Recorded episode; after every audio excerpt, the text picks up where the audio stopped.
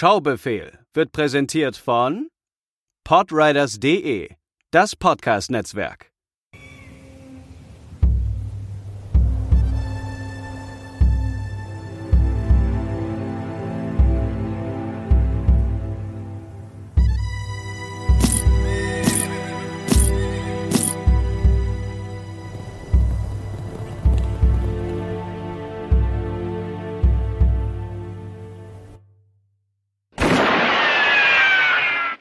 Hallo und herzlich willkommen zur neuen Ausgabe des Schaubefehls.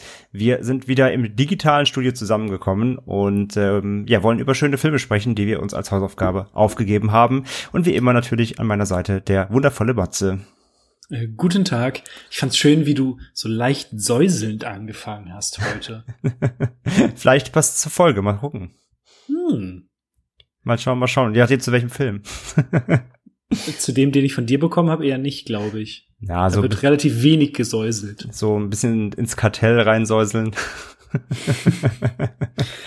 Hallo, Herr Ja. Drogenbaron. Wie, wie geht es Ihnen heutzutage?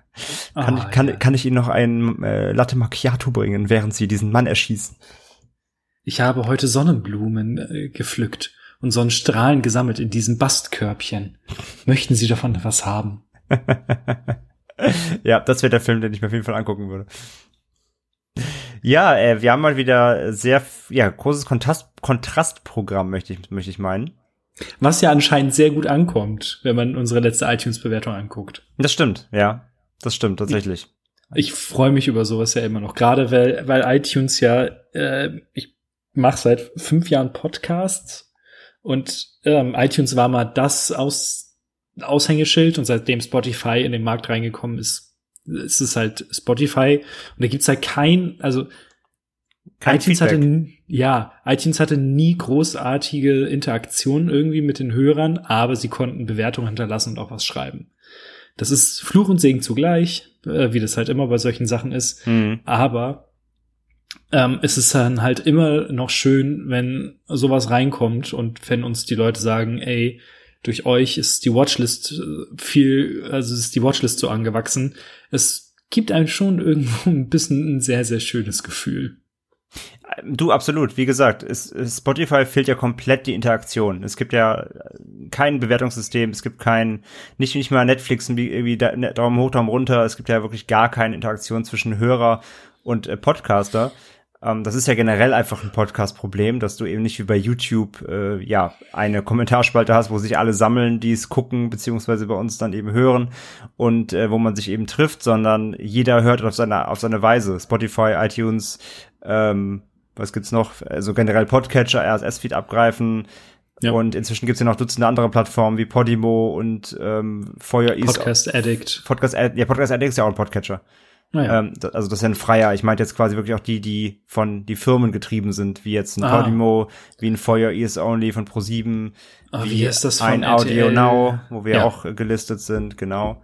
Ähm, es gibt so viele Wege, halt Podcasts zu hören und das, das ist alles so dezentral. Und deswegen ist es halt eben bei Podcasts einfach sehr schwer, mit der eigenen Audience zu interagieren. Deswegen man, ähm, ja, meistens klappt es per E-Mail am besten, wenn man sagt, Feedback per E-Mail einschicken. Das geht bei uns natürlich auch immer. Ähm, äh, äh, Feedback at schaubefehl.de oder post at schaubefehl.de gehen beide.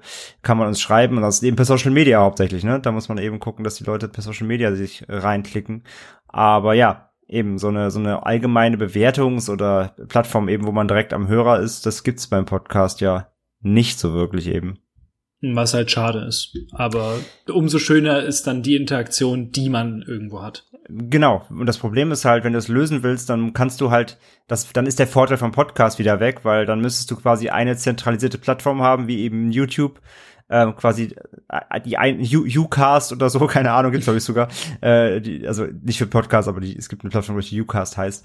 Aber dann müsstest du eben quasi ein YouTube-Pendant für Podcasts schaffen und ähm, dann hast du quasi ein geschlossenes Ökosystem und da kannst du das Gleiche machen. Aber dann ist ja der, dann ist ja irgendwie der Reiz von Podcast eben weg, dass es so ein freies Medium ist ähm, dass, dass du hören kannst, quasi wie du es wie du es magst, dass du verteilen kannst in alle, in alle Richtungen über verschiedenste Plattformen und Co.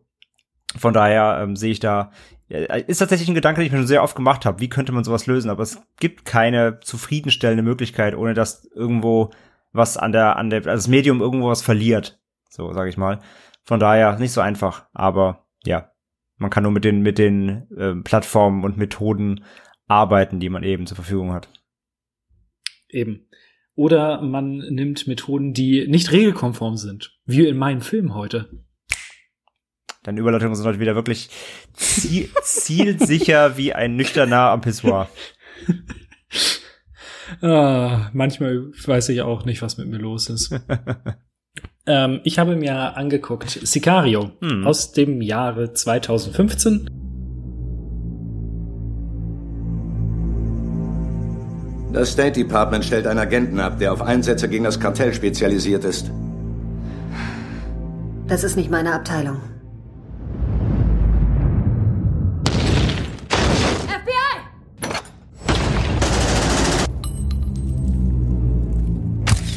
Wollen Sie dabei sein? Haben wir die Chance, die Männer zu kriegen, die für das heute verantwortlich sind? Die Männer, die wirklich dafür verantwortlich sind. Waren Sie schon mal an der Grenze? Wir fahren nach El Paso, richtig? Sie sind kein Amerikaner. Nein. Für wen arbeiten Sie jetzt? Ich gehe dahin, wo man mich hinschickt.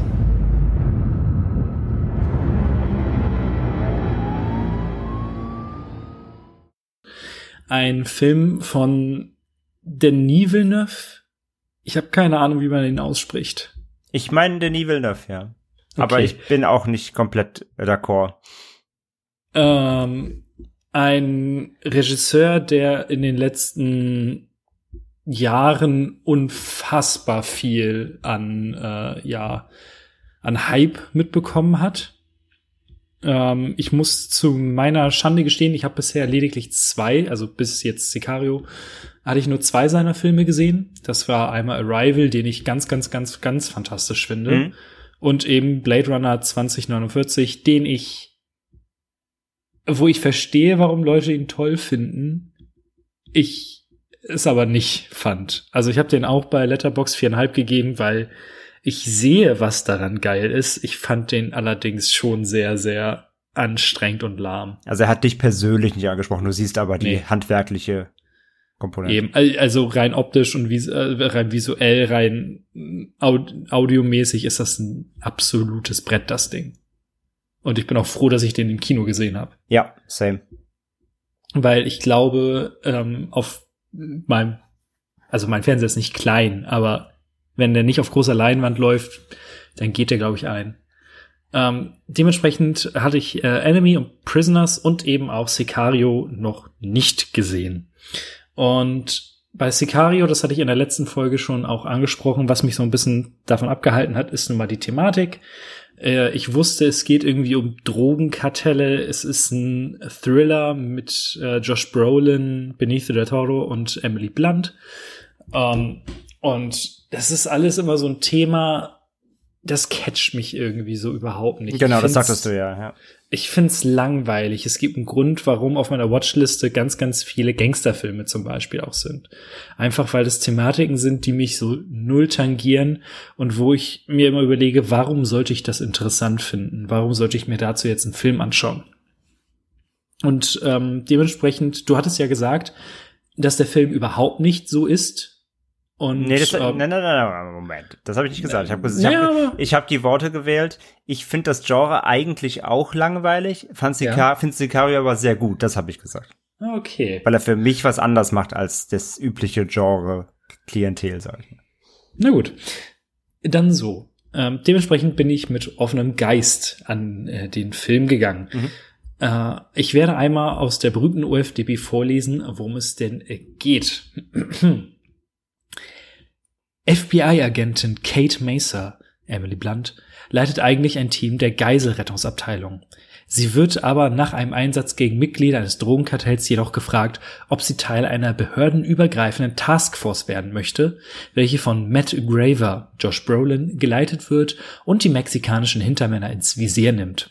Zusammen mit Matt, dem geheimnisvollen Spezialisten Alejandro, Benicio del Toro, und dem Rest der Einheit geht Kate auf ebenso unkonventionelle wie rabiate Weise gegen das Kartell vor. Doch bald kommen ihr Zweifel an der Richtigkeit des Vorgehens. Der Film steigt ein mit einer Szene, bei der ich gelacht habe, einfach weil es sehr, sehr unverhofft kommt. äh, nämlich mit einem Zugriff auf etwas, wo man erst später erfährt, okay, da sollen angeblich irgendwie Geiseln sein. Ähm, und zwar, ich musste wirklich lachen, als sie mit diesem Truppentransport in, einfach in das Haus fahren, was einfach aus Pappe besteht. ähm, und äh, vor Ort finden sie halt in per Zufall in den Gemäuern eine ganze Menge an Leichen. Hm. Und das war schon mal so ein Punkt, wo ich, ja, sich bei mir so ein bisschen der Magen zusammengezogen hat, weil es ist wirklich sehr, sehr eklig. Und äh, Kameragott Roger Deakins war hier am Werk und äh, der zielt auch gerne mal mit dem Bildausschnitt dahin, wo es weh tut. Ähm, und ja, danach lernen wir Matt kennen, der sagt, er möchte Kate haben, aber ihrem Partner nicht, gespielt von äh, Daniel Kaluuya, heißt er? Wenn ich mich nicht irre. Äh, ja. Hab, hab mich sehr, sehr gefreut, den zu sehen, weil äh, ich kannte ihn bisher nur aus Get Out Mhm. und bei Black Panther hat Ich er wollte auch sagen, Black. Panther, genau. Ja. Äh, aber halt Paraderolle Get Out, auch ein sehr guter Film. Mm, dementsprechend war ich war überrascht, ihn da zu sehen. Und äh, genauso überrascht war ich im späteren Verlauf des Films für wie lang ist das? Fünf Minuten nicht mal äh, John Bernthal zu sehen, den Punisher Hm. oder den äh, äh, Arschloch Bruder ist es von Walking Dead. Nee, ist, nicht, ist nicht Bruder, nee, nee. Es ist nur Ich- Arschloch, Arschlochfreund, Arschlochfreund. Okay, nehmen wir auch so. der Ja. seine Frau wegnehmen will. Genau, der überlebt auch so, so wie ich das weiß, nicht unbedingt lange. Ähm, generell der Cast des Films ist ganz, ganz famos. Äh, Emily Blunt sieht man von Sekunde zu Sekunde an, wie sehr, also wie sie dieses gesamte Ding immer, immer, immer weiter mitnimmt. Äh, Josh Brolin ist einfach unfassbar präsent, auch wenn er eher als er wird auch so als Happy-Go-Lucky-Typ eingeführt. So, er sitzt da in der CIA-Abteilung mit seinen Flipflops und grinst vor sich hin. Ja. Und trotzdem, ich weiß jetzt nicht, ob es halt daran liegt, dass ich weiß, worum der Film geht. Und äh, aber trotzdem hat man so das Gefühl, das passt nicht zu dir. Ähm, man, man merkt schon von vornherein, da ist irgendwie mehr hinter. Und äh, Benicio del Toro dann als Dritter im ja, Hauptfigurenbunde, der einen sehr geheimnisvollen und mysteriösen äh, Typen spielt. Ich wusste schon von vornherein, in welche Richtung seine Figur gehen wird. Irgendwie. Machen wird- sie jetzt auch nicht den Mega-Hehl draus. Aber trotzdem wird es am Ende irgendwie so und oho, und das ist der große, in Anführungszeichen, Twist des Films. Ähm, fand ich ein bisschen schwierig. Und das ist auch so ein Ding, ich habe immer nachvollziehen können, warum die Figuren irgendwo hingehen. Es hat mich, äh, äh, beziehungsweise warum Figuren handeln, wie sie handeln, etc., etc. Aber es hat mich so null interessiert. Okay. Also, äh, das ist halt, ich fand's ja okay. Und dann nehmen sie jetzt diese Leute in der Bank hoch und dann müssen, also reicht das, diese 17 Millionen, die sie da irgendwie haben, reichen dann nicht aus, um, äh, um jemanden festzunehmen, sondern man braucht dann diese behördenübergreifende Taskforce mit sehr großen Anführungszeichen, ähm, die da halt in Mexiko Staub aufwirbelt. Und die Moral des Ganzen ist halt, es gibt keine Moral. Und das ist halt alles so, ja, es hat mich halt so null gecatcht. Und trotzdem war ich die ganzen zwei Stunden vom Film gefesselt. Vielleicht nicht die ganzen zwei Stunden, aber die meiste Zeit. Denn was der Film wirklich perfekt macht und das ist halt die perfekte Mischung von Roger Deakins an der Kamera, Danny Villeneuve als Regisseur und ich weiß jetzt nicht, wer den Soundtrack gemacht hat, aber der ist auch richtig, richtig geil. Ähm, der Film ist halt auch spannend in seinen ähm, Spannungsmomenten. Äh, es gibt am, relativ weit am Anfang eine Szene, wenn Kate das erste Mal mit dieser Einsatztruppe mitfährt, um einen Gefangenentransport zu überwachen aus Mexiko in die Staaten von äh, Juarez rüber. Es passiert nichts. Es fahren Autos da längs. Mhm. Und trotzdem hatte ich wirklich meine Finger so ein bisschen in die Couch eingedrückt. Einfach weil die Bilder, die äh, es ist alles einfach so mega bedrückend Mhm. und ja, wirklich, wirklich unangenehm. Ähm, dazu kommt auch noch, ich weiß, es soll ganz toll sein. Ich finde Mexiko als Urlaubsdestination sehr, sehr unattraktiv, muss ich ehrlich gestehen. Na, das liegt aber schon auch an der sehr einseitigen Darstellung davon in vor allem US-Filmen. Äh, nicht nur, äh, es liegt nicht nur daran. Äh, generell, ich finde auch, also die meisten Länder, an die man denkt, wenn es so um etwas südlich liegendere Sachen geht, wie zum Beispiel äh, Italien oder Spanien, da zieht mich einfach nichts hin. Und Mexiko ist dazu auch noch einfach fucking staubig. Und Okay. ich war, ich war ja, ich war ja in Kapstadt und solange man da am Wasser ist, ist das alles cool. Sobald du ein bisschen ins Landinnere fährst, das ist, da ist einfach nichts. Und genau das gleiche Gefühl hatte man hier bei Sicario. Wenn sie mit dem Flugzeug zurück nach Arizona zum Beispiel fliegen, da ist einfach nichts. Das ist unfassbar, ey. Wobei man auch sagen muss, viel des Films spielt in den USA. Ja, das stimmt. Obwohl es gibt, also rein optisch gibt es da keine Unterschiede. Mm, Der, ähm, der Score ist übrigens von Johann Johansson. ah, ist der gleiche wie bei Arrival. Also Arrival oder? Co. Ja, der ist ja leider gestorben. Also der hat sich ja leider das Leben genommen. Mhm. Ganz, ganz großartiger Komponist. Ja. Ja, aber genau das ist es halt, äh, also das sehe ich halt ganz genauso. Die, die, das Zusammenspiel aus Musik, Bildern, ähm, dann aber auch ganze Zeit, also du bist ja quasi ganze Zeit im Kopf von Emily Blunt, die halt ganze Zeit ja schon, also die ab, quasi von Beginn an ist die ja super misstrauisch. Und ich finde, dieses Misstrauen von ihrer Figur projiziert sich eben durch die Bilder und die Musik und die Atmo eben auf, die, auf den Film und auf den Zuschauer dann über, weil du merkst ihre Skepsis und du merkst auch selber, da stimmt halt ganze Zeit was nicht und irgendwann und da muss doch irgendwie gleich muss doch Scheiße passieren. So dieses Gefühl vermittelt dir der Film halt sehr sehr oft. Ja, also der, durch die- Fi- ja. der ist ganz häufig hat man das Gefühl, du bist jetzt genau eine Sekunde davon entfernt, dass es jetzt losgeht. ja genau. Äh, dieses, diese ganze Zeit, dieses On Edge sein oder so, das kriegt er schon ganz gut rüber. Ja. Allerdings, ich hätte mehr damit gerechnet, dass man mit diesem, dass, dass es mehr in, mit diesem gesamten Korruptionsding irgendwie spielt. Mhm.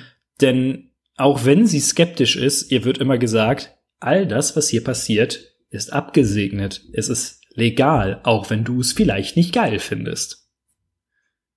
Und ich muss auch ein bisschen schmunzeln.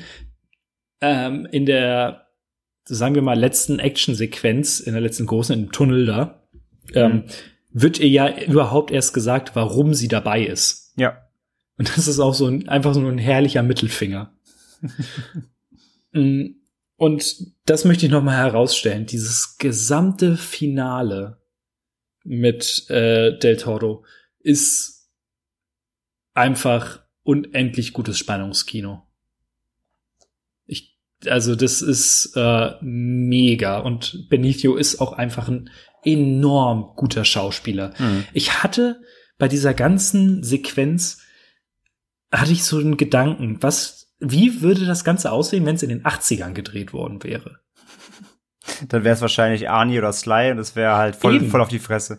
Ja, das fand ich so ein bisschen witzig irgendwie. Ja. Weil es hat mich da so ein bisschen dran erinnert und ich bin sehr froh, dass wir in einer Zeit leben, in der das nicht so ist, sondern man das wirklich ernst und straight durchzieht. Mhm. Mit auch, ähm, ja, Kopfschüssen und allem Möglichen. Ja, ich hatte auch so ein bisschen dann, also beziehungsweise im Nachgang natürlich, ähm, ist halt so auch so, so ein bisschen wie, wie bei Rambo Last Blood, das Finale, nur halt in Ernst und nicht in komplett übertriebener Schwachsinn. Den habe ich ja nicht gesehen. Das war jetzt der letzte, ne? Genau, und der findet ja auch am Ende komplett unterirdischen so Tunneln statt, deswegen. Das ist quasi, also Rambo Last Blood Finale ist quasi das Comic Relief zu, zu, zum Ende von, von Sicario. Ist ja auch nicht so gut angekommen, der Film. Oh, komisch. Hm. Der kleine Rassistenstreifen, wenn ich das richtig gehört habe. Ja, okay. Das weit würde ich nicht gehen. Ich finde, das ist, das ist, also kannst, dann kannst du auch Sicario rassistisch nennen. Weil er eben auch wieder, weil er eben auch wieder das, das, das, äh, sage ich ja, deswegen sage ich ja gerade, die Darstellungsform von Mexiko aus Seiten des US-Kinos. Ähm, also das ist genau das gleiche im Endeffekt. Halt, äh, wir kommen nach Mexiko und alles ist böse, überall ist Kriminalität, in jeder Ecke ist, Schwerverbrecher und. Aber finde ich noch nicht mal so. Gerade du hat, man hat so zwischen. So, übertreibt das nicht so. Ähm, nee, aber, sondern man hat halt auch Mitleid. So, aber wenn du an die letzte Szene denkst zum Beispiel, die ja auch einfach unfassbar noch dir so einen richtigen äh, Arschtritt mitgibt, um dich aus dem Film zu verabschieden. Äh, ich fand, das war eine mit der stärksten Szenen. Mhm. Ja, fühle ich. Äh, gut. Denn der Film bemüht sich sehr stark, eben nicht schwarz-weiß zu zeichnen, sondern auch zu zeigen, ey, in diese, in diesem gesamten Krieg gibt es in dem Sinne keine guten Menschen. Genau, keine Gewinner eigentlich, ja. Und wenn du ein guter Mensch bist, dann, ja, hast du halt Pech gehabt. Ich sagen, dann, da dann, dann schade. Und ähm, eine ganz spannende Sache. Ähm, einmal, wollen wir einmal ganz kurz ins Spoiler-Territorium abdriften? Ja, machen, machen wir ja eigentlich immer. Also ich glaube, die meisten, es ist ja eigentlich auch das Feedback, so die meisten Leute, die uns hören, haben die Filme ja gesehen, die wir ja. besprechen, da wir doch sehr offen drüber, drüber reden, ja. Also mach gerne. Ähm, ganz häufig hat man, also als der zweite Teil ins Kino kam, äh, 2018, kam ganz häufig irgendwie auf, okay, warum ist Emily Blunts Figur nicht dabei? Ja. Ähm, meine Theorie, Alejandro hat sie erschossen. Ja, meinst du? Ja, denn er sagt ihr extra, als äh, bevor er dann zu seinem Rachefeldzug geht, sagt er ihr, wenn du noch einmal die Waffe auf mich richtest, bist du tot. Mhm. Und das macht sie im Finale. Mhm. Sie äh, sitzt, steht ja auf dem Balkon und zielt auf ihn und drückt aber nicht ab. Also das wäre jetzt so meine meine Interpretation. Kann man natürlich äh, auf jeden Fall mutmaßen, ja. Also abschließend, ähm, ich finde den Film gut. Ich kann allerdings nicht ganz nachvollziehen, woher sein so unfassbar guter Ruß äh, kommt. Also der wird ja schon sehr, sehr, sehr stark gefeiert. Hatte bei Letterbox, wenn ich mich jetzt nicht komplett irre, lass mich mal eben schauen. Ich glaube, eine Durchschnittswertung von 3,9. Ja, kommt hin. Was wirklich extrem gut ist auf dieser Plattform. Äh, ja, 3,9. Ähm, da gehe ich nicht ganz mit, aber es ist ein ziemlich spannender Thriller letzten Endes. Aber es kann auch sein, dass ich letzten Endes wirklich durch die Prämisse, durch das Thema immer so ein bisschen auf Abstand gehalten wurde. Und ich mich da nicht ganz dann für interessieren konnte. Ja, ist legitim. Aber ich konnte ihn von der Watchlist streichen. Danke dafür. ja, mal gucken. Irgendwann den zweiten nochmal daher. Ne? Mir fällt jetzt leider keine gute Überleitung zu dir ein. Ähm, naja, vielleicht morgen, ne? Wow. wow. Das da muss ich selber kurz für mich selber ein bisschen. Äh, Musst du dich selber wowen. Muss ich mich selber wowen, ja. Ähm, ja, du hast mir einen Film gegeben, der aus dem äh, Genre des Coming of Age heraus ähm, mal wieder sticht und genau ist ja ist ja nicht das erste Mal und ja ich habe mir angeschaut äh, The Perks of Being a Wallflower oder eben äh, um einen fantastischen Überleitungsgag zu erklären, im Deutschen vielleicht lieber morgen genannt, ähm, von 2012. Lieber Freund, ich habe den Sommer über eigentlich mit niemandem außer mit meiner Familie gesprochen. Aber morgen ist mein erster Tag in der neuen Schule und ich möchte, dass sich dieses Jahr etwas ändert. Das heißt, wenn du an deinem ersten Tag einen Freund findest, dann kommst du hier schon klar. Frischfleisch! Na los, los, hoch mit dem Beinchen! Wenn ich heute tatsächlich keinen anderen Freund als meinen Englischlehrer finde, wäre das schon ziemlich traurig.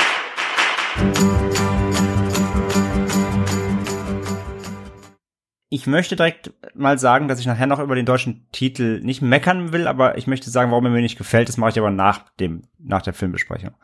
Ja gut. Und äh, ja, aus dem Jahr 2012, wie gesagt, Regie und auch Drehbuch Steven äh, Kaboski, Chabowski, Chabowski Das ist ein beschissener Name. Chbosky, ja. Äh, nee, ich glaube, ich glaube, ähm, äh, Chbosky spricht man ihn aus. Der hat ja auch 2017 diesen Wonder gemacht, den habe ich auch noch nicht gesehen von ihm. Und der hat ja auch das äh, Drehbuch zu dem Beauty and the Beast Remake geschrieben, genau. Und er hat das Buch geschrieben, auf dem der gesamte Spaß basiert. Ja, ja, genau. Also ja, entschuldige, ja, das, das meinte ich mit Buch. Also Buch und Regie, so. genau. Also er hat das Buch geschrieben, also ein Roman und das Drehbuch und Regie dann noch im Film geführt, genau. Und ähm, genau, unter anderem bei Producers musste ich ein bisschen schmunzeln. Unter anderem hat John Malkovich den Film mitproduziert. Das war mir auch hm. noch neu. Und in der Schauspielriege haben wir sehr viele namhafte Leute, vor allem in den Nebenrollen. Da war ich ein bisschen ein bisschen, also war ich immer wieder mal überrascht äh, im Film, ähm, abgesehen ja. vom vom Film an sich. Äh, also in der Hauptrolle Logan Lerman, im, äh, den kennt man vielleicht aus der Percy Jackson Reihe, eben auch als oh. Titel titelgebender Held. Äh, spielt hier Charlie, die, den Hauptprotagonisten. Dann haben wir Emma Watson als Sam, Ezra Miller als Patrick und in den Nebenrollen, wie gesagt, ähm, einige namhafte Personen wie Paul Rudd als, als Lehrer Mr. Anderson, äh, Tom Savini, da muss ich sehr lachen. Was hat Tom Savini in so einem Film zu suchen? Das ist Mr. Callahan, auch ein Lehrer. Und äh, ansonsten noch Mae Withman, Kate Walsh und Dylan McDermott kennt man auch alle. Letztere hier. Nina Dobrev aus Nina Dobrev, Vampire Diaries. Genau, auch dabei. Ja, also reichlich reichlich namhafte Leute am Start. Hab ich sehr überrascht, der, der Cast hier. Wie hat vor allem in den Nebenrollen. Und ja, ich fange erstmal auch mit dem Inhalt an von der legendären UFDB. und ähm, ja, darum geht's in Perks of Being a Wallflower. Anfang der 90er Jahre. Der vom Leben gezeichnete Charlie beginnt sein erstes Jahr auf der Highschool. Für den introvertierten 15-Jährigen eine Horrorvorstellung. Als Freshman ohne Freunde versucht er im Hintergrund zu bleiben und meldet sich auch nicht im Englischunterricht, obwohl er die Fragen seines Lehrers Mr. Anderson sofort beantworten könnte. Beim obligatorischen Footballspiel mischt er sich unter, unter das begeisterte Publikum und versucht sich halbwegs daran zu beteiligen. Bis er Patrick sieht, einen ihm sympathischen erscheinenden Schüler aus einem seiner Kurse. Kurz nachdem er sich neben ihn gesetzt hat, kommt dessen Stiefschwester Sam dazu, Senior im letzten Highschool-Jahr. Sie sind wenig angepasst und selbstbewusst und nehmen den jüngeren Charlie in ihre Clique auf. Mhm. Das, mhm. das machen sie wohl. Und ja, äh, wie gesagt, Coming of Age, das äh, merkt man auch schon ja an der Beschreibung selbst. Und ja, meine Erwartungen. Meine Erwartungen, ich kannte den Film, habe ich letztes Mal auch gesagt, als du mir gegeben hast, äh, vom Namen, vom Plakat, war mir, war mir sehr bekannt. Ähm, der Name ist ja auch sehr unique, sage ich mal, sehr einzigartig so, den der war mir schon mal geläufig, habe ich aber einfach auch äh, wieder mal so einen Film, ja, ja, irgendwann mal, ne, hinten auf der Watchlist auf Platz 47 irgendwo. Und ja, was habe ich erwartet? Äh, ich wusste tatsächlich nicht viel über den Film. Eben nur, dass das ist auch, glaube ich, besser so. Genau, das, das, das auf jeden Fall, das kann man dazu sagen. Ähm, ich wusste eben nur, eben Coming of Age, äh, High School. Also ich habe, ich habe wieder relativ Standards erwartet, sag ich mal. Ich habe Standards erwartet. Ich dachte vor allem, er ist vor, ich dachte vor allem, er wäre sehr lustig. Ich hatte eher so einen lustigen Coming of Age Film. Schade. Ähm, schade, schon mal an der Stelle. Ja, sehr schade. Ich hatte eher was zum Lachen erwartet. Ich dachte eher, das wird so eine, so eine, äh, ja, so eine Highschool Comedy mit mit äh, mit den typischen Tropes und so weiter und ja die hat er aber spielt halt alles dann doch sehr sehr sehr anders aus als ich das erwartet habe so viel kann ich dann schon mal sagen. Ja, der Film beginnt eben, wie gesagt, mit äh, Charlie, den wir kennenlernen als, ja, wie schon im, im Inhalt beschrieben, als schüchternen, introvertierten Jungen, der, wie man relativ schnell am Anfang erfährt, ähm, ja, gerade relativ viel schon im Leben durchmachen musste, gerade auch in jüngerer Zeit und man weiß erstmal nicht so richtig, was los ist, aber man erfährt halt auf jeden Fall recht schnell, dass er schon mal einen Zusammenbruch hatte irgendwie im letzten Jahr, bevor er auf die Highschool jetzt kommt und dass er auch Psych Psychopharmaka nimmt, um Dinge zu verarbeiten. Also man merkt auf jeden Fall, er ist kein kein wirklich glückliches Kind er, oder Jugendlicher. Er trägt viel mit sich rum, er ist, er ist eben sehr ruhig, er, er steht lieber am, am Rand, er ja, hat, hat ihm fällt es schwer, Freunde zu finden und so weiter. Und deswegen natürlich graut es ihm hier als äh, Neuling an der Schule zu sein. Ähm, wobei der Film halt tatsächlich trotz dieser schnell eingeführten Figur und ihrer augenscheinlichen Probleme erstmal relativ locker leicht anfängt. Mit so einem typischen ähm, ja drüber gesprochenen Intro so von wegen so hier ist mein, ist mein erster Tag und ich erwarte ich erwarte nichts ich hoffe es geht schnell vorbei und ähm, ähm, das sind meine Überlebenstipps so für meinen ersten Tag so nach dem Motto. Und ja, er, man merkt halt recht schnell, er, er geht halt lieber allen aus dem Weg, wie auch in der Anleitung, in der, im Inhalt, Inhalt gehört. Er ähm, sitzt im Unterricht, er, er wüsste quasi Antworten auf Fragen, aber er traut sich nicht zu melden, weil er einfach nicht auffallen will. Ne? Er will sich unsichtbar machen. Er will, Cliffhanger. Er will, ja? Ja, nee. Was ist ein Cliffhanger, ist ja die Frage, zu der er die Antwort weiß, oder? Äh, ich glaube so war das. Also wer. Nee, nee, wer, nee. Nee, nee, nee, er will, nee, der Lehrer, also Miss Anderson will wissen, irgendwie, wer den ersten Cliffhanger erfunden hat oder sowas. Oder, irgendwie so. Ja, auf jeden Fall, äh, weil die Antwort ist halt Charles Dickens. Ich meine, wer, Ja, genau. ich meine, er fragt halt, wer hat den ersten Cliffhanger in einer Literatur, also in der Literatur den ersten Cliffhanger geschrieben, den es jemals gab quasi.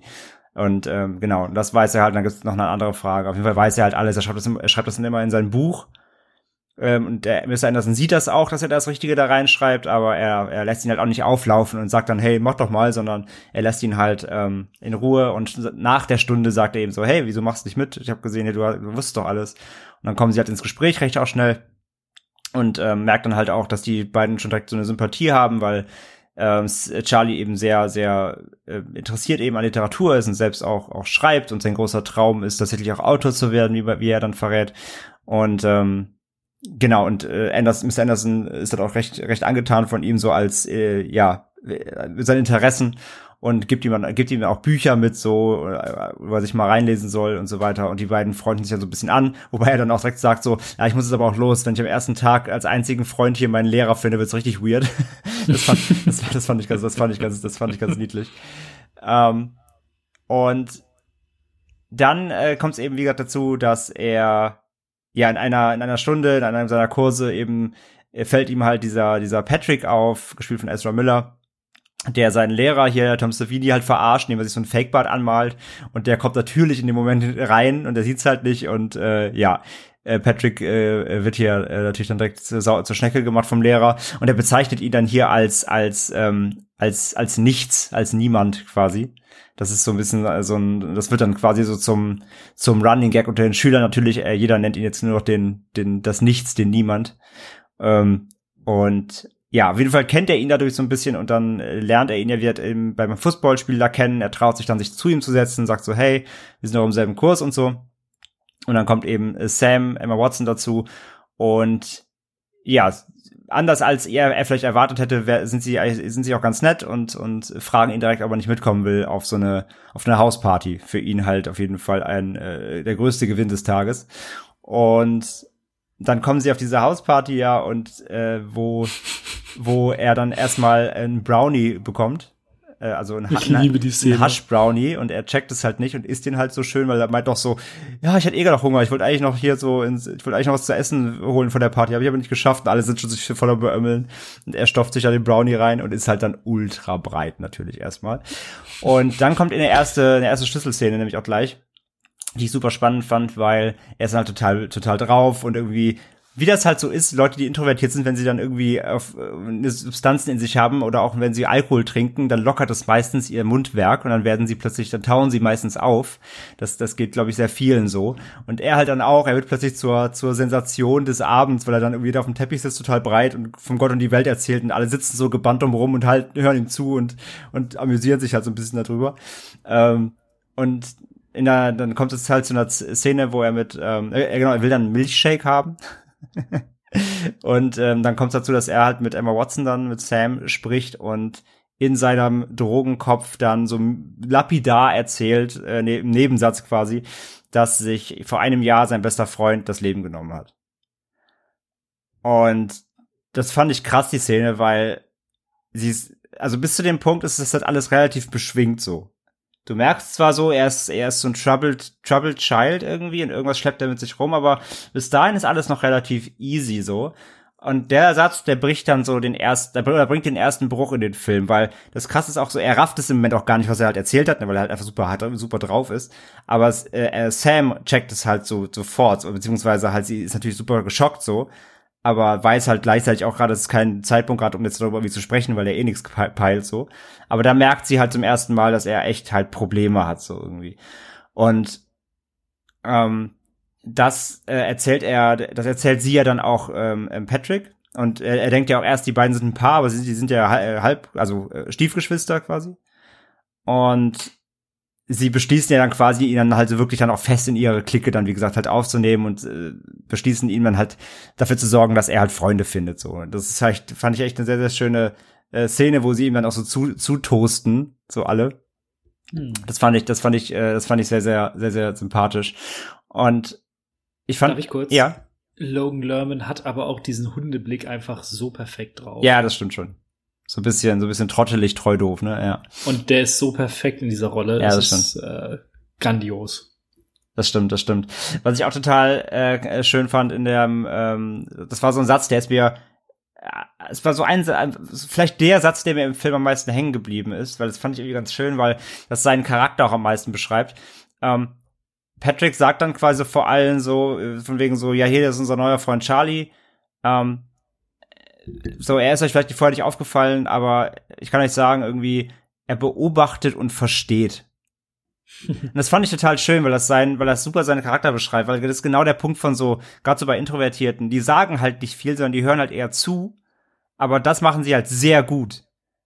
Das ist wie wenn dir so, also das ist wie vielleicht bei, keine Ahnung, wenn du, wenn du ja, wenn du, wenn du blind bist, ist halt dein, ist halt dein Gehör super ausgeprägter. Oder wenn du halt nicht, wenn du taub bist, dann siehst du halt vielleicht besser. Ne? Also quasi, wenn dir ein, wenn dir eine, ähm, wenn dir eine eine äh, Eigenschaft fehlt, wird der andere dafür aufgewogen. Und das beschreibt ja doch so ein bisschen äh, bei bei Introvertierten, die dann die die die stehen so quasi immer am Rand und ne, nehmen nur alles wahr, aber das halt dafür sehr intensiv und merken halt vielleicht Details, die anderen entgehen so. Und ich finde dieser Satz prägt es halt sehr, was seinen Charakter auch so ausmacht in dem Film. Das fand ich das fand ich sehr sehr bemerkenswert irgendwie. Und ähm, ja, was wir auch noch lernen, ist, dass Patrick eben homosexuell ist. Und zudem eine ja nicht öffentliche Affäre mit dem Schulquarterback hat aus der Footballmannschaft. Äh, wie heißt er? Brad, ne? Genau, Brad. Ich glaube ja.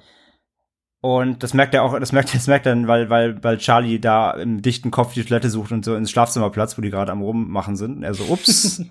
und genau, das ist also die noch eine nächste Komponente, die reinkommt, eben die ähm, Homosexualität. Der Spiel, Film spielt ja Anfang der 90er und du merkst halt total, ähm, so zeitgeistmäßig ist es da rein verlagert auch, dass zum Beispiel Brad halt ist halt der, so der klassische Typ, der, der, der ist sein Mindset ist halt so, wenn das jemand rauskriegt, ist mein Leben beendet so. Und wahrscheinlich hat er sogar sogar leider recht. So, das wir später auch noch dann im Film äh, quasi noch noch härter erfahren. Und ähm, Patrick ist auch so super, direkt so super, ey, du, das darfst du keinem erzählen, es muss unser Geheimnis bleiben und so, ne? Und, und Charlie ist so, ja, ja, alles klar, ich bin dicht. Und ähm, genau, und dann habt dann quasi, das ist so erstmal der Ausgangspunkt des ganzen Films. Du hast quasi diese Dreierklicke um eben äh, Charlie, Sam und Patrick plus denen ihre Anhängselklicke noch ähm, mit noch ein paar anderen Mädels und und und äh, Dudes. Und ab da war mir schon ein bisschen klar, okay, der Film wird, wird nicht so verlaufen wahrscheinlich, wie ich es erwartet habe. Das war eigentlich so der, der, der, der äh, Knackpunkt so ein bisschen schon mal im Film. Und wie sie es halt dann natürlich ausspielen muss, das habe ich wiederum erwartet, ist, dass sich ein Love Interest zwischen Charlie und Sam entwickelt. Mhm. Aber der läuft ebenfalls erstmal nicht so, wie man das vielleicht erwarten würde, beziehungsweise doch eigentlich vielleicht sogar schon. Es geht natürlich darum, ähm, nicht nur, dass äh, Emma Watson natürlich auch äh, älter ist, sie ist ja schon äh, quasi in der Oberstufe so gesehen, kurz vor Abschluss. Sam, äh, Charlie ist, ist Newcomer und so weiter. Aber vor allem geht es eben darum, Sam hat einerseits einen Freund und zum anderen ähm, läuft bei denen so eine eher platonische Geschichte ab. Die finden sich sehr toll, ähm, aber auch allein einfach menschlich, weil sie sind, sie haben ähnlichen Musikgeschmack, sie entdecken halt viele Gemeinsamkeiten an sich. Und es kommt dann auch tatsächlich dann so relativ zügig in der Mitte des Films zu einem Kuss zwischen den beiden. In so einem Weihnachtsszenario, wo sie alle zusammen Weihnachten feiern und sie schenkt ihm eine Schreibmaschine, weil er ja, weil er ja eigentlich Autor werden will und sie will das halt supporten. Und sie fragt ihn dann quasi halt, hey, hast du eigentlich schon mal einen Kuss? Und er so, nö. Und ähm, und sie sagt dann halt so quasi, sie, sie, sie würde gerne küssen, weil sie will, dass, dass, dass sein erster Kuss mit jemandem ist, der, ähm, die ihn wirklich liebt.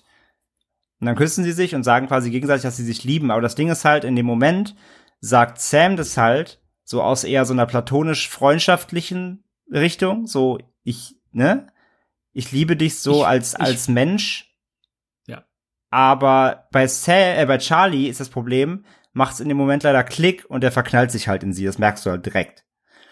Und du weißt halt schon, es kann halt nur schief gehen, so. Zudem kommt auch an, an dem Punkt auch noch ein, äh, ein Detail rein. Ich finde der Film, der, das kann man auch direkt mal sagen, der Film baut seine Story und vor allem Versatzstücke der Story und die verschiedenen Backgrounds der Charaktere immer so mit Drehschrauben, so Stück für Stück in den Film ein. Das fand ich sehr geschickt, weil das meist so auch so in, in, in Nebensätzen passiert, die aber trotzdem sehr, sehr hohe Relevanz halt haben. Weil in, ja. in dem Moment, wo die halt diesen, wo diese Kussszene zwischen den beiden passiert, sagt nämlich Sam noch, weil, also sie fragt halt quasi, hast du schon mal, warst du deinen ersten Kuss? Und er sagt so, nö, und du? Und sie sagt so, ja, mein erster Kuss war mit elf. Und du denkst halt eher so, ja, okay, ganz schön früh ran, ne? Und er reagiert nämlich auch erst so, nach dem Motto so, mhm, okay. Und sie sagt dann so, ja, es war der Chef von meinem Vater. Mhm. Und dann bist du so, Alter. Ja. Und das macht der Film aber halt ziemlich oft solche Momente und du bist halt jedes Mal, bist, erwischt er dich so krass auf dem kalten Fuß, aber trotzdem ist es, wirkt sich deplatziert. Und da war ich sehr von erstaunt. Ähm, das sind halt einfach, die, die Dialoge sind wirklich sehr, sehr gut geschrieben, weil sie so aus dem, aus dem, die sind einfach aus dem Leben gegriffen. Das ist halt, die, das wird nicht groß, das wird nicht groß vorbereitet, so eine Szene. Ähm, diese, diese Wend kleinen Wendepunkte und diese Stellschrauben, die werden nicht so eingeleitet mit dem Trara und das ist dann jetzt so, das Big Reveal, sondern die fallen halt einfach. Die fallen einfach, wie es halt normal im Gespräch passiert. Ähm, und du hast auch dann erstmal nur, du hast gar nicht so viel Zeit, die zu verarbeiten in dem Moment, weil die einfach, einfach so salopp in dem in dem Wort in dem Wort äh, in, in dem in dem Gespräch eben verlaufen. Das fand ich halt sehr sehr geschickt und es wird dann auch nicht so eine Stimmung erzeugt nach dem Motto so irgendwie es dann schwere Musik einsetzen, die erstmal 20 Minuten drüber reden, sondern halt so Sam halt äh sag mal Sam äh, Charlie als als ähm, als auch jemand, der in der Situation gerade eh überfordert ist, weil erster Kuss und da sitzt quasi ein Mädel, das er super findet und er weiß eh nicht, wie er damit umgehen soll. Und, und Hormone. Und genau, und alles. Und dann kommt noch so ein Satz und er, du merkst halt in dem Moment auch, er weiß überhaupt nicht, wie er reagieren soll. Und dann küssen sie sich auch und dann ist es ja auch erstmal wieder kein Gesprächsthema mehr. So.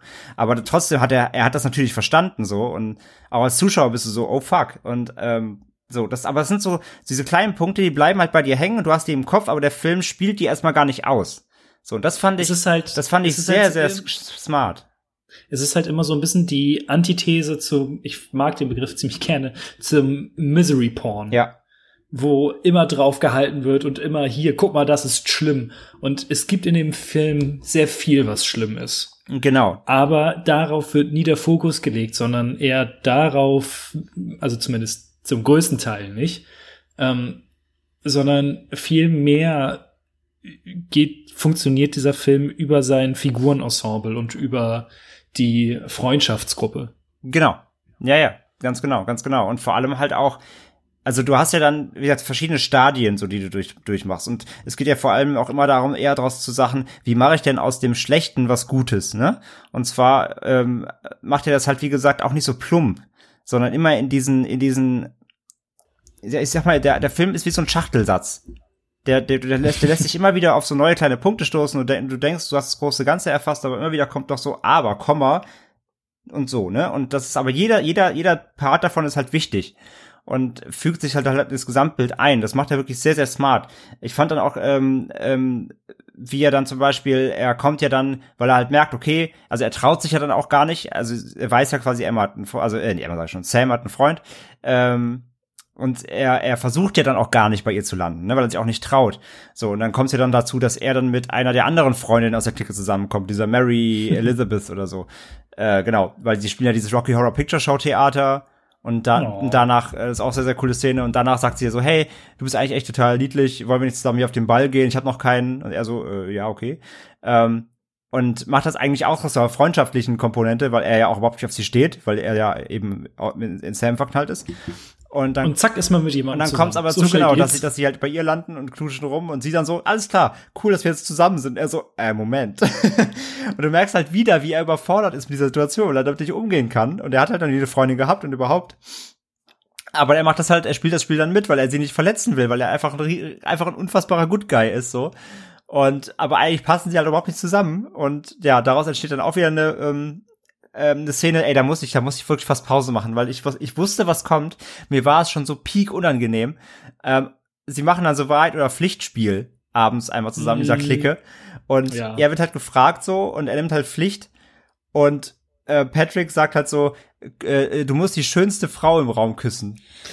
Und ich, ich war wirklich so, nein, tu's nicht. Beziehungsweise doch, aber nein. Und, äh, und er küsst halt Sam, die halt also links daneben sitzt ihr Freund und rechts neben ihm sitzt halt die Mary, mit der ihr zusammen ist, Anführungszeichen. Und sie küsst halt Sam und alle sind so, oh fuck, so alle, alle, alle inklusive Zuschauer wissen gerade so, oh fuck. Und ja, er fliegt, also quasi fliegt nicht raus, aber er geht halt dann raus zusammen mit Patrick und sagt so, ey Digga, du musst mal nach Hause gehen, das war gerade richtig dumm von dir. Und dann kommt auch, und ich finde das aber so schön, wie der Film damit umgeht, weil der, das macht dann so, ey, du musst echt mal ein paar Wochen jetzt hier wegbleiben, weil das so, das wird das ist richtig scheiße gerade. Und dann ist halt kurz so ein, so ein Freundeskreis, Freundeskreis-Split. Und das ist so, der Film erzählt das aber so, wie es einfach einfach ist. Sowas passiert halt mal, sowas ist früher einfach passiert. Dann gab es kurz Knatsch, aber so nach einer Woche haben sich alle beruhigt und dann geht's auch wieder nach dem Motto, ne? Und der, der Film auch da wieder, der macht das halt so so unaufgeregt. So ist, ist klar, da ist jetzt gerade so, so ein Zwist zwischen Freunden, das ist scheiße. Aber jeder weiß auch, dass davon jetzt nicht die Welt untergeht. Aber für den Moment ist es natürlich mega kacke. Und das, der Film geht so toll damit um in dem Moment. Und, ähm, und quasi ja auch, es gibt ja dann auch wieder so einen Auslöser, der ähm, dafür dann auch verantwortlich ist. Aber was ich auch vor allem dann krass fand, dass er dann auch so, und da merkst du wieder, wie das, wie dieses, wie Charlie wieder diese dass er so ein Ver also dass die Verhaltensmuster immer wiederkehrend sind bei ihm, beziehungsweise dann verstehst du noch mehr auch, wo seine Probleme liegen. Weil dann hat er quasi dann diesen Part, ähm, nach diesem Split-Up dann ist er erstmal wieder alleine. Ne? Die, die Clique lässt ihn links liegen, weil da halt jetzt Knatsch ist. Ähm, und er sitzt dann wieder alleine in der Cafeteria. Er hat dann wieder für den Moment einfach mal gar keinen mehr und weiß, er hat Scheiße gebaut. Ähm, Schuldgefühle zerfressen ihn so. Und plötzlich, dann schreibt er, er führt ja so, quasi, er schreibt ja immer ähm, äh, Briefe ne, an, an, an einen mhm. Freund, den es quasi nicht mehr gibt in dem Sinne. Und er schreibt ja dann ähm, nach dem Motto immer so, ne, mir geht's wieder schlechter und ich fühle das und so weiter. Und er kriegt dann immer Flashbacks. So, das hat man vorher auch noch nicht so richtig mitbekommen. Das, das wird auch immer am Anfang sehr versatzstückhaft äh, gezeigt. Dass, man sieht ihn halt als kleines Kind. Genau, dass er, also. dass er im Alter von sieben ähm, hatte nämlich seine Tante Helen äh, einen Unfall Übrigens gespielt von Rose aus Two and a Half Men. Ich fand's sehr Ja, ja, genau, genau, genau. Ja, ja. Ich äh, vor allem, äh, ich kenne sie ja, äh, was heißt kennen sie ja, also ich kenne sie auch von Two and a Half Men, aber ähm, ich fand sie auch so super in diesem Netflix-Film hier, ähm, I Don't Want to Be on this äh, Earth Anymore oder on this Planet Anymore, wie der hieß. Hast du ihn gesehen? nicht gesehen? Der war auch sehr, nee. der war auch sehr, sehr nice mit ihr. Jedenfalls, ja, sie, äh, auf jeden Fall, ihre seine Tante ist gestorben und äh, dann lernt, dann lernt man halt quasi, ah, okay, fuck, da ist noch mehr bei ihm, also, äh, das ihn halt beschäftigt. Also, der hat ja wirklich schon was durchgemacht und du merkst halt, wie, wie das ihn wieder runterzieht und jetzt wieder in so ein Loch wirft, weil er halt diese, diesen, diesen Hals zu den Freunden nicht mehr hat. Und wie das dann quasi wieder eingeleitet wird, dieses Zurückkommen in den, Fre in den, in den Freundeskreis, das fand ich halt auch eine richtig krasse Szene, weil dann äh, kommt es ja später dazu und da ist es auch ziemlich wirklich äh, stark, auch detailliert, wie der Film mit dieser ähm, Homosexualität umgeht. Weil dann kommt ja raus, dass, ähm, dass Brad und Patrick was miteinander ja wieder hatten und der Vater von Brad hat sie erwischt. Ja. Und, und er hat dann seinen eigenen Sohn dafür zusammengeschlagen, der dann so völlig äh, mit, mit blauen Flecken und allem in die Schule kommt, weil ich mega krass fand ähm, wo du halt, weil ich ja anfangs was gesagt habe, du merkst halt, dass es einfach eine Zeit ist oder halt einfach eine, eine Gesellschaft ist, die der Film da abbildet, dass wenn sowas rauskommt, einfach bist du halt am Arsch so. Und das ist halt so, so bitter. Und wie gesagt, du merkst auch immer, wie Brad in der Schule absichtlich auch so ähm, ähm, ähm, schwulenfeindliche Witze macht, um das auch auf keinen Fall auf sich ab, also von sich auf, von sich abzulenken, so. Das ist auch so, so detailliert gemacht, das fand ich richtig, richtig bitter. Die Fab Five wären enttäuscht von ihm. Die Fab Five wären auf jeden Fall enttäuscht von ihm. Und ich finde das also krass, die Szene, wo dann quasi Brad und Patrick in der Schule aneinander geraten. Weil Patrick halt merkt so, okay, jetzt, sobald Brad da quasi Kontra kriegt, gibt er ihn quasi auf, ne? Also quasi auch die Beziehung zu ihm, diese geheime bedeutet die mir eigentlich dann auch im Endeffekt trotzdem nichts. Also er steht einfach nicht auch nicht dazu äh, und und ja lässt ihn lieber links liegen, wenn wenn er wenn er dafür in Trouble kommt so. Und die beiden äh, haben ja dann eine Schlägerei in der Schule, wo ähm, ja auch die Freunde dann von dem von dem Football Dude dann eben alle auf ihn draufgehen so. Und das fand ich dann auch krass die Szene, wo wo Charlie dann diesen Blackout hat. Hm. Und erstmal einfach irgendwie alle alle Kumpels von diesem Brett zusammenkloppt irgendwie und halt wieder zu sich kommt und die ganze Hand ist so geschwollen und hat die einfach alle zusammengekloppt. Das fand ich total krass irgendwie. Und dann kommt so ein Moment nämlich auch wieder, wo auch wieder so ein Subtext kommt, den ich, den du äh, auch locker verpassen kannst, weil dann trifft er ja draußen so wieder auf, auf Sam und ähm, sie sagt dann so, ey, du hast meinem Bruder geholfen, ey, vielen, vielen Dank und so. Und er fragt dann so, also hast du keine Angst vor mir? Und ich habe das so interpretiert, dass ihm das schon öfter passiert ist und deswegen halt viele, wahrscheinlich auf deiner früheren Schule auch, Abstand von ihm genommen haben, weil sie halt wie, wahrscheinlich für gefährlich oder für einen Freak halten, so. Auch wieder so ein, Ja, so, also- auch wieder so ein Subtext, den ich mega, mega gut fand. der Film macht das halt ganz, ganz stark, dass er ganz viele Sachen so einmal kurz reinwirft und wenn du nicht aufpasst, dann ver, dann, Dann sind die weg. Ja, dann bemerkst du es nicht. Und bei einer Sache ist es sehr, sehr schade, weil es eigentlich so gut wie alles erklärt gegen Ende. Ich bin mal gespannt, was du dazu gleich sagst. Ähm, aber ansonsten fehlt dir so, also man bemerkt es halt, wenn man den Film dann immer häufiger guckt. Ja, das ist ein ich. Film, der sich unfassbar toll für einen Rewatch immer wieder anbietet. Ja, glaube ich, ja, ja, das glaube ich gerne, das stimmt. Ähm, Auch einfach, weil es so schöne Szenen gibt, wie die äh, Party, wo sie zu Come on Eileen tanzen und ähm, draufhin mit ihrem Van da zu ähm, hier Heroes von David Bowie Ja. durch den Tunnel fahren. Einfach wunder, wie der, wie der. Song, äh, das ist ja auch so geil, das ist ja quasi auch so ein Element, das sich den ganzen Film trägt, weil sie hören diesen Song durch Zufall im Radio und keiner weiß, wie der Song heißt. Und dann, äh, dann ganz am Ende sagen sie, sagt er dann quasi so, ich habe den Song übrigens gefunden, dann fahren sie ja dann ne, wieder raus und hören den. Und ähm, der, aber es wird Heroes, David Bowie wird, fällt im Film kein Mal, ne? Also sie nennen, benennen den Song nicht. Ist mir aufgefallen, ja. Ja. Nee, genau, auf jeden Fall, ähm, wie gesagt, und dadurch kommen sie dann wieder die Clique zusammen und dann merkst du so, ja, okay, ist jetzt wieder Gras die Sache gewachsen, irgendwie kurz vor zwei Wochen haben sie alle ausgekotzt und dann, und dann, äh, hier die, die Mary hat schon längst einen neuen Typ irgendwie. Aber so wie es halt ist unter Teenies so, das, ne, das, das fand ich so schön, dass der, dass der Film da, wie, wie du schon gesagt, nicht so ein Drama draus macht. So, der Film ist ein Drama, aber er macht kein Drama aus sich selbst, so, er, er überspitzt es nicht alles. Wie du sagst, er suhlt sich nicht darin, ne, komplett genau das, sondern, äh, er schafft es immer wieder, es aufzuwiegen, wie, wie Teenie-Leben halt ist. Du hast Scheißphasen, dann kommt aber die nächste ist wieder geil, dann geht's wieder in Scheiße. Nur, dass du hier eben natürlich noch mal die, äh, On-Top-Komponente eben ähm, mit Charlies Background einfach eben eben hast. Und ja, dann kommt natürlich noch die letzte Komponente so ein bisschen dazu, die die mich dann komplett äh, auch dann echt gebrochen hat in dem Film, äh, weil ich damit auch gar nicht mehr gerechnet habe, sondern so Nee. ähm, dass ja im Endeffekt dann, das war nämlich wieder auch dann der Trope, den ich mir dann doch wieder dachte. Und da muss ich auch sagen, vielleicht hätte ich mir, vielleicht hätte ich mir das dann das Ganze, das, das wie er ausgeht, vielleicht doch ein bisschen anders gewünscht in der in der Hinsicht. Es kommt dann am Ende doch dazu natürlich, ähm, äh, es, ja, Sam muss die Schule verlassen, dann sie hat macht den Abschluss, sie wurde an einer neuen Uni angenommen. Ähm, sie muss halt weg aus der Stadt zusammen mit ihrem äh, Bruder Patrick, der kommt mit und alle quasi alle am Schulabschluss, außer er natürlich, weil er halt auch der Jüngere ist. Und äh, ja, seine seine Clique löst sich quasi auf, was für ihn natürlich allgemein A schon mal schwer ist. Und dann kommt es eben noch dazu, dass äh, am Ende sie doch er und Sam sich dann nochmal doch ihre richtige Liebe gestehen und Sam fragt ihn so, warum hast du mich denn nicht auf ein Date eingeladen? Er sagt, ich wusste nicht, dass du das willst und du Doofkopf und ne, und dann knutschen sie doch und äh, alles ist happy, happy, peppy erstmal. Ähm, kurz bevor ich dann zu dem anderen Punkt komme, aber ich hätte mir, ich weiß nicht, ob ich das so mega geil finde, weil das ist dann doch wieder so ein, so ein, so ein Coming-of-Age-Trope. Ich hätte das auch eigentlich ganz cool gefunden, wenn es doch irgendwie diese platonische geblieben wäre. Weil sie muss ja eh weg und äh, sind wir mal ehrlich, so dass, ich meine, klar, wo die Liebe hinfällt und Gefühle und so, aber ähm, ich weiß nicht, ich hätte es, glaube ich, fast sogar besser gefunden, wenn es, wenn es nicht zu der Liebesbeziehung dann am Ende gekommen wäre, die jetzt quasi am Ende ja des Films eine, eine Fernbeziehung in dem Sinne ist. Mhm. Ja, nee, verstehe Ähm, ich. Also, ich hätte tut vielleicht, sehr, ja. der Film tut halt sehr viel dafür, dass man Emma Watson, äh, dass man auch in Emma Watson verknallt ist. Ja, das sowieso. Ja. Und dann, ich kann, aber ich kann es verstehen, wenn man sagt so, ey, der Film umschifft so viele Klischees. Warum Um nimmt er dann das den letzten dann zu das treffen, genau. Den, da, also ich find's nicht schlimm, es ist auch trotzdem total niedlich und so und wirklich auch schön.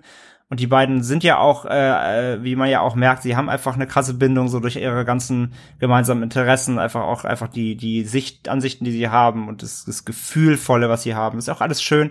Aber ich hätte vielleicht diesen Trope, den hätte ich nicht unbedingt gebraucht. Ich hätte es vielleicht ganz schön gefunden, wie sie sagen, hey, ähm, wir wissen so, was wir für uns fühlen, aber wir wissen auch, dass es geht irgendwie nicht so richtig und und lass uns das haben, was wir haben und cool. Aber gut, geschenkt.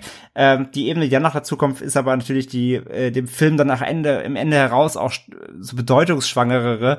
Und ähm, ja, es kommt nämlich dann noch dazu, dass Sam, ach, ich sag mal Sam, Charlie, ähm, ist Charlie dann äh, ja wieder Flashbacks am Ende des Films bekommt und es sich noch herausstellt, quasi durch eine Berührung durch Sam an seinem Bein, als sie zusammen auf dem Bett rummachen, quasi, dass äh, ja sehr er, er herausfindet oder beziehungsweise er ist wieder daran erinnert, dass seine Tante Helen, die gestorben ist, ähm, ihn als Kind auch sexuell missbraucht hat. Und das ist eine Sache, und das die fand ich, ich krass. Nicht, ich, das fandst du was? Krass. Ja. Ich habe es beim ersten Mal nicht so richtig nicht so richtig gerafft, Ich habe dreimal überlegen müssen, ob es das bedeuten soll, aber es ist dann doch recht offensichtlich, ja. Ja. Ähm, ich mag den Aufbau der Szene, wenn er halt komplett verheult bei seiner Schwester anruft. Mega krass, mega krass. Weil das ist ja genau Und wieder der Punkt, was ich eben meinte als er, als er diese Phase hat, wo die Freunde ihn kurz mal ausschließen quasi. Auch hier wieder, alle hauen ab, eigentlich ist alles cool, er hat, er hat eigentlich das beste Ende bekommen für ihn, was, was es haben könnte. Er hat seine, seine, seine Frau bekommen, die er gerne haben wollte. Und trotzdem fällt er, sobald sie halt wechseln, in dieses Loch und er, er ruft bei seiner Schwester an und sagt so, ey, ich glaube, ich bin für den Tod an meiner Tante verantwortlich oder ich bin das schuld. Sag's mir jetzt so, ich bin das schuld und heult halt mega und das, das fand ich auch krass. Die Schwester checkt sofort, was los ist, ruft und meint sofort so zum Freund, ist auf irgendeiner Party oder so oder irgendwie oder da in so einem Verbindungshaus und sagt sofort so zu ihrer Freundin, ruf die Polizei, mein, mein Bruder ist, da stimmt was nicht so irgendwie und checkt halt sofort, was abgeht, ähm, weil sie halt Angst hat, dass er sich irgendwie was antut oder so.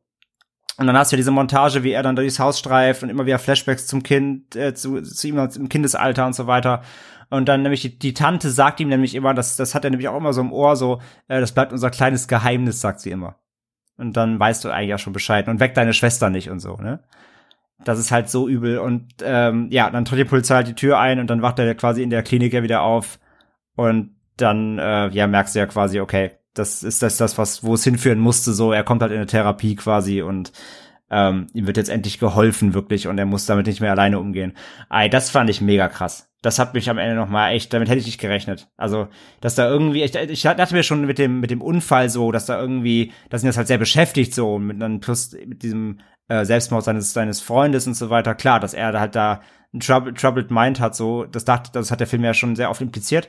Aber mit dieser Bombe noch mal am Ende, das fand ich schon äh, sehr, sehr krass. Ich war aber auch hier, muss ich auch wieder sagen, ähnlich zwiegespalten wie mit dem Trope ähm, des ja, Zusammenkommens. Aus folgendem Grund einfach nur. Wir hatten ja schon, wie gesagt, die Ebene hier, dass äh, Emma, ich sag mal, Mann, wieso sage ich immer Emma und nicht Sam?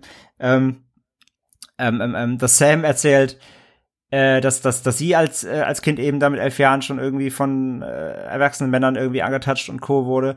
Und dann hast du die Ebene jetzt, dass ihm das auch quasi passiert ist ich war so leicht, also ich war so zwiegespalten. Der Film hat mich bis dahin wirklich, äh, kann ich auch jetzt schon mal so langsam ins Fazit dann einfach gehen, hat mich halt komplett abgeholt. Aber kom also komplett. Wirklich. Ähm, Ist mir hab, aufgefallen. Ich habe lang nicht mehr so einen so einen so einen guten Coming-of-Age-Film gesehen. Ähm, aber es, das war wieder so ein Punkt am Ende, wo ich dann wieder überlegt habe, so, wo schwank ich jetzt so hin? Finde ich das gut, dass er jetzt auch mal Sachen anspricht, die andere Coming of Age für, also, dass er einfach mal auch so eine bisschen düstere Thematik irgendwie aufmacht und auch diesen Charakter dann komplett ausformt und das aber auch damit eben dann quasi beendet, dass er jetzt endlich Hilfe kriegt und endlich irgendwie mit allem auspacken kann, was ihn quasi seit Kindheitstagen auf der Seele lastet, so? Oder ist das dann doch wieder das Stück Misery Porn, was dann vielleicht ein bisschen zu viel war? Hätte das gar nicht mehr sein müssen, noch diese, diese Schwärze on top hier? Ähm, das ist so ein bisschen, was ich mich am Endeffekt noch frage, aber das ist natürlich auch trotzdem immer noch, ähm, gerade bei dem Film, für mich auch so ein Meckern auf sehr hohem Niveau ähm, aber das ist natürlich trotzdem so ein Punkt, den ich mich dann so, so gefragt habe. Musste, das hat mich, weißt du, was mich, ich weiß nicht, ob du die gesehen hast, das hat mich ein bisschen erinnert an, ähm, an Butterfly-Effekt. Äh, ja. Hast du gesehen, ja? Gesehen. Weil da ist es genauso. Da ist immer so, muss das immer noch schlimmer kommen? Muss das Baby jetzt gesprengt werden? Müssen die im, müssen die im Keller als Kinder, äh, ja, Childporn äh, hergestellt haben? Irgendwie muss das noch passieren? Muss der, der noch sterben? Und das hat mich so ein bisschen hieran erinnert. Es ist natürlich hier nicht so plakativ. Und wie Der es, Unterschied ja. ist letzten Endes, bei Butterfly Effect ist es das Konzept des Filmes. Ja. Hier ist es nun mal so, dass, deswegen sage ich, der Film bietet sich hervorragend für äh, mehrere Sichtungen an. Mhm. Ähm, wenn man weiß, was mit Charlie passiert ist, dann kann man sehr viel mehr darauf achten, wann bestimmte Szenen passieren und was durch andere Handlungen ausgelöst wird. Mhm. Und das erklärt es nun mal einfach alles. Hm. Wirklich. Auch seine Blackouts zum Beispiel. Hm. Und deswegen, ähm, deswegen finde ich, weil der Film das halt dahin aufbaut, finde ich es einfach konsequent und auch nachvollziehbar. Hm, hm. Ja, nee, geb ich, ich gebe dir schon recht, auf jeden Fall wieder. Ich will den auf jeden Fall auch noch mal gucken. Ich habe jetzt mal auf Deutsch auch geguckt, jetzt äh, erst Erstsichtung. Ich will noch mal auf Englisch auf jeden Fall noch gucken. Ähm, Beides super. Ja. Also die deutsche Synchro ist richtig gut. Genau, also war ich auch sehr angetan, deswegen habe ich mal auf, auf Deutsch mal geguckt, jetzt einfach zur, zur Einfachheit erstmal ähm, zum Reinkommen, aber will ich auch noch mal im O-Ton gucken. Schauspielerisch eh Brett das Ding. Natürlich, die Besetzung ist der Hammer. Spielen alle fantastisch, jeder geht in seiner Rolle da komplett auf. Und äh, deswegen, ich, deswegen meine ich halt, ich, ich, es ist Meckern auf hohem Niveau. Ich kaufe dem Film das ab. Ich kaufe dem Film das ab, Mhm. ich kaufe den Figuren das ab, ich verstehe das alles, es macht Sinn. Es ist, es ist nicht übertrieben vor allem, das ist das Gute. Er geht damit halt sehr sorgsam um und sehr ruhig und sehr detailliert und äh, das ist alles wunderbar. Es war nur so am Ende so ein bisschen, okay, muss da jetzt wieder jeder das Schlimmste vom Schlimmsten durchgemacht haben, damit das halt funktioniert so. Aber sei es dahingestellt, ja, es passieren solche Dinge halt oft genug, das ist ja leider so. Und von all, das ist von, ich, das, die machen es halt glaubhaft. Und daher kann ich da gar nicht groß meckern auf der, auf der Ebene.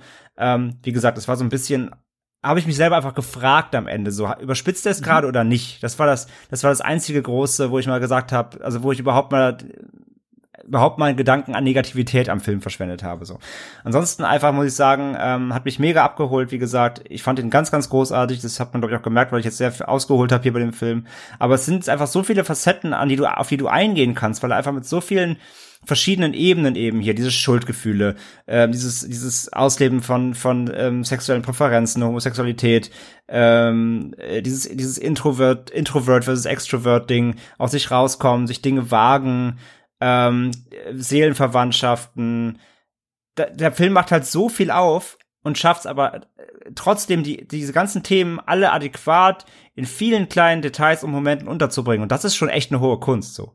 Also viele Filme verrennen sich, wenn die solche vielen Themenbereiche und viele Facetten an Figuren aufmachen. Und der Film schafft das ja auch ohne große Überlänge, das alles unterzubringen. Das ist wirklich großartig irgendwie. Und ähm, deswegen, deswegen war es mir auch wichtig, das so alles dran doch recht detailliert anzusprechen, weil der eben solche Facetten eben hat, die man ja ähm, auf jeden Fall anbringen muss und die das Ganze auch dann so zu dem ganz Runden machen. Ähm, und jetzt noch mal kurz narrativ zurück zum Anfang. Deutscher Titel, vielleicht lieber morgen. Mhm. Mag ich nicht den Titel. Ich bin gespannt, war, also, ich weiß nicht, ob der überhaupt eine Deutung hat oder haben soll. Ich, für mich hat er eine Deutung und ich finde die falsch. Und zwar okay. finde ich, ähm, also der englische Titel Perks of Being Wallflower komplett, ne? das, es ist, äh, klingt ja auch einfach, klingt auch einfach schön. Ja, es klingt schön, es macht aber auch einfach Sinn. So, nämlich dieses Mauerblümchen-Dasein, dieses am Rand stehen beobachten, hat einfach für ihn Vorteile am Ende des Tages. So. Und es, es hat ihm am Ende geholfen auf seinem Weg. So, es, es hat, es hat ihn Dinge sehen lassen, die andere nicht sehen. Dadurch konnte er sich eben an, in, in, in andere reinversetzen. Dadurch hat er Menschen verstanden besser und so weiter. Und das hat für ihn, das macht einfach Sinn, der Titel. Ich finde, der deutsche Titel, vielleicht lieber morgen, das impliziert ein bisschen, als ob, für mich jedenfalls, so interpretiere ich den Titel. Es klingt für mich ein bisschen so, als ob Charlie im, im Sinne des Titels so ein Hänger wäre der nichts gebacken hm. kriegt. Und ja, aber ich mach das eher morgen so. Also heute traue ich mich noch nicht, aber morgen. Ne, heute heute heute heute ähm, spreche ich die Frau noch nicht an, aber morgen mache ich das. Und heute gehe ich ja nicht auf der Party und und komme aus mir raus, aber morgen mache ich das. So interpretiere ich das so ein bisschen den Titel, weil anders macht er für mich keinen Sinn. Das ist halt grundlegend falsch. Weil das ist ja nicht sein Problem. Sein Problem ist ja. halt viel tiefer und deswegen, ich finde den deutschen Titel irgendwie fehlleiten und macht für mich nicht so viel Sinn. Ich weiß nicht, wie es dir geht. Ich habe mir da nie so groß Gedanken drüber gemacht, um ehrlich zu sein. Aber wie du das ausführst, absolut nachvollziehbar. Also so klingt's halt für mich. Klingt so ein bisschen so nach dem, nach, nach dem Motto, ah, der prokrastiniert. So, er prokrastiniert sein Leben, weißt du? Mache ich morgen so. Heute, heute bin ich noch schüchtern, aber morgen komme ich aus mir raus so. Also anders macht der, macht der Titel für mich halt auch im Deutschen keinen Sinn. Und von daher, ja, weiß ich nicht, finde ich einfach dämlich. Ist ein dummer deutscher Titel, aber gut. Vielleicht möchte der deutsche Titel aber auch genau das anprangern, weil das ja eine Sache ist, die Charlie immer macht, aber aus von der Gruppe ja aus diesem vielleicht lieber morgen äh, Gedöns rausgeholt wird. Wer weiß. Ja, aber wie gesagt, vielleicht lieber morgen äh, klingt er so, als ob er das absichtlich machen würde, aber er macht's halt, weil er einfach ein einfach ein Traumahaft zu verarbeiten hat irgendwie. Also ich weiß nicht, ich finde das fehlleitend. Ich finde ihn doof. Aber über über über doofe deutsche Titel können wir kann man ein Buch schreiben. Von daher also. Das stimmt. Ja. Deswegen auf jeden Fall äh, Schlusssatz. Fantastischer Film, liebe ihn sehr, werde ich noch sehr aufgucken. Vielen Dank. Ja, freut mich. Oh, du hast mein Herz erreicht. Ey, der Film hat mein Herz erreicht. Ich habe ich hab zweimal geweint, muss ich sagen. No.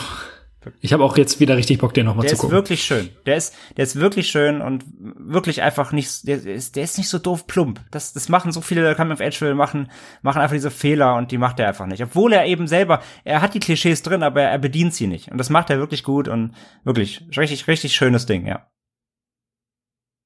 Gut. Wo wir gerade schon bei Klischees sind. Möchtest du den Film fürs nächste Mal haben? Nee. Gut, danke fürs Zuhören. Ja, bis zum nächsten Mal. Nee. Hau raus, komm. Ähm, ich habe den selbst erst vor drei, vier Jahren das erste Mal gesehen. Ich werde den wahrscheinlich auch vor unserer Aufnahme dann nochmal Aber bitte gucken. nichts mit Tanzen. Nein. Ähm, wobei es gibt eine Musikszene, aber die ist äh, wunderschön. Du darfst dir den hier angucken. Da, da, da, da, Er lädt hoch. Ja, liebe Zuhörer, wir schicken uns das immer jetzt per Skype, wie Ja. ihr wisst, deswegen dauert einen Moment. Wir können nicht zum Regal gehen. Äh, irgendwann musste er kommen. Und ich bin, ich bin ein bisschen froh, dann kann ich ihn endlich abarbeiten. Ja, das hatte ich auch das Gefühl, als ich Ähm, den bei Netflix gesehen habe. Ja, Breakfast at Tiffany's. Audrey Hepburn. Ja. Ey, was, Wenn du schon eher der Typ bist, der mir die alten Filme immer zuschiebt, also die, also die älter als 80er sind, Ja. dann muss ich das ja irgendwann mal zurückgeben. ey, ist wirklich, kann ich jetzt schon sagen halt, ist, ist wieder so ein Ding. Ja, weiß ich, muss man gucken, aber kein Bock. und wahrscheinlich ist er gut und wahrscheinlich werde ich, wird er mir gefallen, aber kein Bock. Aber jetzt muss ich ihn gucken. Ja. Nee, hab ich Bock. Ich trotzdem, ich freue mich drauf. Jetzt habe ich, jetzt habe ich Bock. Ich liebe unser Für, Podcast-Format. ist dafür, ja, wirklich, dafür ist es super. Ich, ähm, äh, das sind solche Dinge, die würde ich wahrscheinlich wirklich noch die nächsten zehn Jahre vor mir herschieben und ohne Grund quasi, aber ja. Vielleicht, vielleicht lieber morgen. so, wir könnten den Podcast auch vielleicht lieber morgen nennen. Das würde genauso passen, ja. Ah. Ja. Filme aufschieben, bis, bis man sie vergisst. Na gut, dann äh, gebe ich dir deinen Film. Und den muss ich auch noch mal gucken, den, den habe ich lang nicht mehr gesehen. Und zwar Hm. guckst du folgenden. Bin gespannt. Oh je. Ah, es geht ins Fledermausland. Oh ja. Fear and Loathing in Las Vegas. Ja, ja, ja. Den habe ich jetzt in der Watchlist nochmal entdeckt heute und äh, dachte mir, komm, den Trip, den gönne ich dir auch mal. Ah, ich weiß ja nicht, ob ich da Bock drauf habe. Ey, kann ich verstehen. Ich finde den, also ich kann schon mal vorweg sagen, ich finde den auch anstrengend. Ähm, deswegen will ich noch mal gucken. Ich bin, ich habe damals, weiß ich noch, ich habe drei Versuche gebraucht, um den zu gucken komplett. Ich bin Ja, zweimal immer eingeschlafen. Beim ersten Mal äh, hatte ich ähnliche Substanzen-Intos wie die im Film, das, das erklärt's. Beim zweiten Mal nicht, da bin ich so eingepennt und beim dritten Mal habe ich endlich geschafft. Ist einer der Lieblingsfilme eines sehr guten Freundes von mir, der da mega drauf abfährt und ähm, der einer der DLCs fürs erste oder zweite Borderlands war ein Fear and Loathing in Las Vegas Ding. Mhm. War zumindest mit sehr, sehr viel Anspielungen. Ja, ja, das stimmt, ja. Oh je. Muss ich ehrlich gestehen, bin ich nicht heiß drauf. Du musst, musst du durch. Ja, ich Vielleicht lieber morgen. Ne? ja, ja der, der dauert halt leider ziemlich lang. Das äh, kommt dem Film nicht so wirklich Oh ja, zugute, toll. wie ich finde. Der dauert halt leider recht lang. Ich glaube, dafür wird das Gespräch sehr interessant. Ja, vor allen Dingen äh, wieder eine sehr, sehr homogene Genre-Mischung bei uns. Ja. Da bin ich auch schon sehr auf die Namensfindung gespannt. Hm. Breakfast in Las Vegas. Fear, Ja. Fear and Losing, Dann- Fear and Losing at Tiffany's. Ja, dann fertig. Nehmen wir. Muss keine, muss keine Twitter-Umfrage mehr machen. Na gut, dann äh, ja, war's es für heute. Wir äh, weisen noch mal auf unser Crowdfunding hin. Äh, ihr könnt uns Ja. unterstützen bei Patreon oder steady, patreon.com slash podriders oder steadyhq.de slash podriders. Die ganzen Links findet ihr in Show Notes, wenn ihr äh, Podcatcher nutzt, äh, wenn ihr Spotify und Co. nutzt, dann geht am besten einfach auf unsere Website www.schaubefehl.de. Rechts im Infokasten findet ihr die beiden Links zu Patreon und Steady. Da könnt ihr uns, wenn ihr das möchtet und uns gerne hört, mit ein bisschen Trinkgeld unterstützen und bekommt dafür A, äh, Early Access auf diese Folgen hier. Ihr hört die nämlich drei Tage früher als der Pöbel da draußen. Nein, Spaß. Ähm, ihr hört die drei Tage vorab und bekommt zudem noch äh, Bonusformate und die erste äh, Bonusfolge von Matze, wo er über seinen Lieblings, einen seiner Lieblingsfilme Totoro spricht, ist auch schon online. Und äh, ja, ich werde auch bald nachliefern. Ich bin gerade am Umzugsstress, aber äh, spätestens dann im Juli kommen auch von mir dann die ersten Sachen. Und da bekommt ihr noch ein bisschen mehr Filminput von uns, wenn ihr das dann möchtet. Und natürlich würden wir uns darüber einfach sehr freuen, einfach für die, natürlich für die Geste allgemein, äh, dass ihr, dass, dass ihr sagt, ihr hört uns so gerne, dass ihr da auch supportet.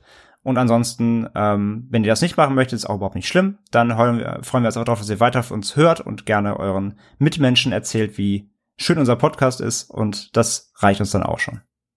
Und ich sitze auch schon am Skript für die nächste äh, Herzensfilme-Episode. Ich bin sehr gespannt. Willst du schon verraten, welcher Film? Ähm, es geht unter anderem um eine Band, äh, deren Name äh, inspiriert wurde von einer Super Mario-Figur. Du bist komplett raus? Yoshi? Nein. Und um sieben teuflische Ex-Freunde. Ah ja, okay, jetzt bin ich, jetzt, jetzt bin ich drin. Ja, jetzt bin ich drin.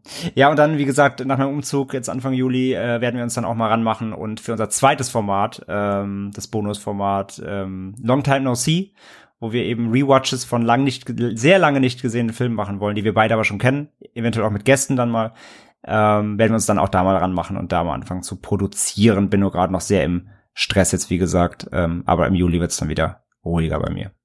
Genau, genau. In dem Sinne, dann wir gucken Filme, ihr guckt Filme, vielleicht wie immer die, die wir heute besprochen haben. Und ansonsten äh, freuen wir uns auf Nachrichten von euch, Social Media und Co. Postfächer sind offen, wenn ihr uns irgendwas mitteilen wollt. Ähm, Wunschfilme können wir, ist ja bei uns ein bisschen schwierig, weil es gibt, ist, ist, ist, ja, ist ja quasi in dem Sinne nicht so einfach. Aber äh, wenn ihr uns anderes Feedback zukommen lassen wollt, allgemein über unsere Folgen, dann immer her damit.